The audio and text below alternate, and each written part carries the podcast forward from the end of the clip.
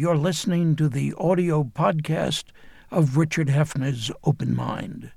For more information, visit 13.org slash open mind.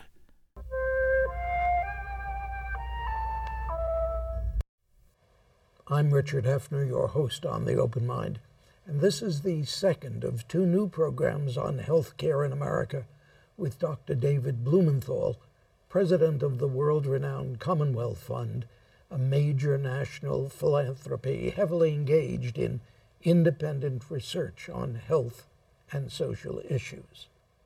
Now, Dr. Blumenthal first joined me here a dozen years ago when, as a distinguished Harvard Medical School professor of medicine and professor of healthcare policy, he discussed with me medical scientists and the marketplace, as well as the then seemingly much needed professional injunction, physician, prepare thyself. Recently, Dr. Blumenthal also joined me here for a most illuminating conversation about his and historian James A. Morone's quite extraordinary new book, The Heart of Power Health and Politics in the Oval Office. For other than war and peace, few issues have commanded our recent president's attention more than health care. Their families, their own, most importantly, their fellow Americans. And today, it's November 7th, 2013, as we record this program. Even without a crystal ball to peer into, I want to talk with Dr. Blumenthal about America's national health care potential. My guest, to be sure, was senior health care advisor to Barack Obama in the 2008 presidential campaign. And in the period 2009 2011, he was the president's national coordinator for health information technology. So that it's not inappropriate for me to ask Dr. Blumenthal, what in the world is happening with Obamacare, even as we speak? Well, thank you for having me. Uh, it's great to be here. Great question. What's happening to Obamacare? This is not the script that the president would have written. It's not the script that anyone who cares about health care would have written. Uh, and uh, my view of this is that uh, it, there are many factors at work in this troubled rollout of the new plan. I want to remind you and your listeners that the plan has actually been in effect for nearly three years, and that an enormous amount has been done under without without much coverage. So millions of young Americans have gone on their parents' insurance policies and are now protected against the cost of illness because of new provisions in the plan. Millions of Americans are covered for the cost of preventive services when they weren't before. Uh, and millions of elderly Americans have drug coverage uh, that they didn't have before. There have also been a huge number of healthcare system delivery reforms that have been part of the law that have been quietly rolled out without great controversy and with potential great benefit. However, it's a, it is November of 2013. It's impossible to ignore the daily uh, stories about problems with the website uh, for the marketplaces that are core to extending coverage to uh, uninsured Americans and to individually insured Americans. So, uh, what went wrong with that? I think there are several things. First of all, there has never been a social program of this size, or maybe of any size, that has been implemented under such adverse circumstances. By adverse circumstances, I mean with such vehement, intense, persistent attacks from uh, the opposing party, the, in this case, the Republican Party. What that has occasioned is a inability for the uh, president and his administration to do anything that would cause public anxiety or give ammunition to the opposition. One of the things that clearly was not done adequately uh, in the rollout of the website, and by the way, I think the websites will be fixed, uh, but one of the things that led to the complications with the website was the fact that it was never fully tested. How come, one must ask? So uh, I don't know the answer to that in, uh, with full authority. I, I haven't talked to anybody about exactly why it didn't happen. I, have, I can speculate. But I can paint a scenario for you that would cause almost anyone to be reluctant to test it in a transparent way. So what happened just before the, web, the uh, October 1st deadline uh, for the rollout, or around the October 1st deadline? The budget, the Congress shut the government down and threatened to default on our uh, national debt in order to overturn Obamacare. If the failings that are now apparent had been apparent before that time, the ability of the president to hold the line on his first and most important domestic priority, the Obamacare roll, the Obamacare implementation, could have been dramatically compromised. That's not to say that uh, it doesn't forgive the problems, but it does give you some sense of the difficulty that I think the administration had in coping with the inevitable difficulties that were going to happen as soon as the rollout began. To test it, talk about, and risk having its problems be public. And by the way, any private company that rolls out a website will roll it out in gradually, encounter problems, go back, redesign, and go forward. We don't afford public officials the luxury of failure. That luxury, which is built into any normal technology project, was not available to this president for political, for political reasons. Now, I also think that there were uh, some very, very difficult problems around the IT infrastructure itself in the federal government uh, and the massive nature of this project. 36 states, keep in mind that there are uh, 14 or 15 states that are doing their own uh, uh, websites, but 36 states that the federal government was going to implement a website. Now, you might think that the same website and the same software would work for every state, but you'd be wrong because all those states have their own Medicaid programs. And this software has to integrate with 36 different Medicaid software infrastructures. Medicaid information systems are terrible. They are old. The languages in which they're programmed are old. The, the uh, code is old. They're not meant to communicate outside of their states. To have 36 well functioning interfaces and to do it with some states that were absolutely opposed to letting it happen, that's an enormous socio technical and political uh, challenge. So many adverse circumstances. Then there's one relatively minor point that I can speak to because I recently was a federal official uh, in the IT space. And then I went from there to being uh, the leader in my home state of Massachusetts of a very large IT implementation.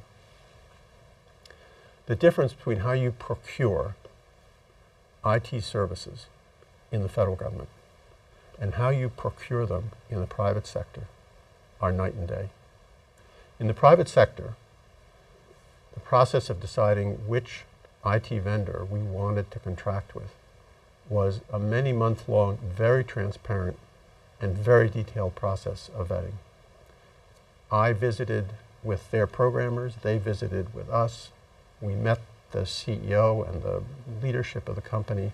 They came and presented their product to us. We did that with multiple other vendors. What was it like for me as the National Coordinator of Health Information Technology to let a contract in the federal government? I would write an RFP. It would be shipped off to the contracting office.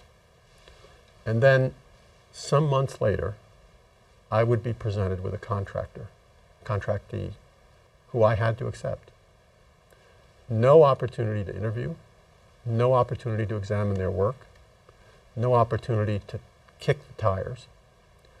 Why is that crazy system in place? To avoid conflict of interest. So, to protect the public from economic conflicts, we have set up a process of contracting which completely hamstrings effective management. of IT services. I think that's why the president has actually begun talking about the need to fix IT procurement in the federal government. You know, Dr. Blumenthal, listening to you, two things occur to me. Number one, why in the world hasn't this been said as articulately as you've just said it? That's number one. And number two, whether the last point you made isn't a point that those who do not want the government in many different social programs, isn't that the point they make? We can do it better in the private sector. Well, there are some things that the federal government can do that the federal government doesn't do and never will do as well as the private sector. Uh, and I think one of them actually is managing information technology. So it was right to contract that work out. Uh, it was, however, not the case that the private sector can ensure the poor and the elderly and the uninsured. Because if they could, they would have done so. So there is a dilemma, which is that the federal government or government some, at some level has to take a role in reaching the poorest and the least protected among us because the market will not do it. If it was profitable to sell insurance to those people and if they could afford it, it would have been sold and they would have bought it. Uh, we have Medicare for the elderly because prior to its passage, virtually no elderly Americans had insurance because there was no uh, profit in insuring people who were uh, destined to get sick. So uh, there is an irreducible requirement for public action, collective action, at some level where we can come together collectively to take care of these most these uninsured and uh, underinsured Americans. And once the government takes a role, then the government is accountable. And the taxpayers hold the government accountable. So someone in government has to be in charge. Now, they've made errors, no question about it. Uh, they had to overcome many barriers that were extremely high in this case. I think they'll get it right. I don't think it's an insuperable barrier. Uh, God knows the NSA seems pretty good at this stuff, and they're a government agency. So I think they'll get it right. I think the A team will now be brought in. There are a lot of people from the private sector who are going to be willing to help, who wouldn't have been willing to help prior to this uh, difficulty. Uh, the president, it's got the president's attention in a way that it never would have had otherwise. And I think in six months or eight months, maybe less, maybe more, uh, we'll have a pretty smoothly functioning website. Let me go back to my first question then, which was why hasn't this been articulated as clearly and as well yeah. as you have just done? Well, I don't know whether it has or not. It hasn't. Well, Can, could we concede that? I, you know, I'm not willing to concede that uh, Secretary Sebelius or someone else working for her hasn't made this case to your colleagues in the media. Aha, okay. Go and ahead. it's not been reported because it's a complicated argument. Uh, and it's, uh, and the, the echo chamber of reporting about this has focused on a trope, a common cliche about government incompetence. And it's very hard to break through that. So the fact that it's really complicated to do this work and there may be things built into federal government, in any government, that are designed to protect people that also make it hard to do some things, that story is a hard story to tell. And people don't have patience for it. I was hoping that you would say that because talk about the media's role, because I've watched every night as a loyal PBS person, public television person, I watch the uh, nightly news hour, the uh, PBS news hour, and I wondered why they, of all people, wouldn't say the things that you've said instead of repeating the charges that are made with such an obvious political axe to grind. I don't know, and I'm not an expert enough on the media uh, to explain this. I, I part of what I imagined is that someone's been making this case, as I just said, and that it seems not credible or it seems too complicated. Or that in the end, what they've concluded is that the competence wasn't there to get the work done. And I can't exclude the fact that there were failures of judgment, failures of management. Uh, that's pro- probably and almost certainly at work. It's just that there were many other things going on at the same time uh, and harder to explain in a short period of time. You know, I, I have my students read um, a speech that Lyndon Johnson made the night after, uh, the morning after he withdrew from the presidential race in 1968 to the uh, National Association of Broadcasters. And he was saying to them, You have great power in your hands, and with great power grows great responsibility. And he was making the point that the media like nev- negative things. Uh, peace doesn't go so well with them. War, opposition, attacks does. And I've wondered, and I'm interested that you raise this point, whether it hasn't been a matter of um, covering over the possible answers, not, not to lie to the public, but just not being able to deal rationally, calmly, mm-hmm. with obvious answers. Well, again, not being an expert on the media, uh, I, I have some sympathy for them. So I'm sure that whatever anybody reports, they hear from the other side. That you know, if they if that they they are constantly battered. Yeah. From both extremes. Well, I wish you'd go batter them with yeah. the sort of points that that you've made. You say you think it's going to work out, and a little bit snidely, you say the NSA has managed to uh, mm-hmm. figure out how to do these things. You think it'll be in time? So, this is an interesting point that I also think the media has missed. Uh, during this month of October, two major things happened with, that are relevant to the healthcare law. First, websites opened and they crashed, and we're dealing with that. Second, the president went uh, eyeball to eyeball with the Republican Party in the House and Senate, who wanted to use the nuclear option of debt default to end Obamacare. And the opponents backed down. Now, which in the history of this law will turn out to be most important? The impact of, the, uh, of Obama's success in backing Republican opposition off the uh, desire to defund or uh, delay the law meant that the president has 38 months to complete its implementation before the next president walks out onto the Capitol Hill steps and raises his arm to take the oath of office. He has until that moment, 38 months. That is unchangeable. It's a fact.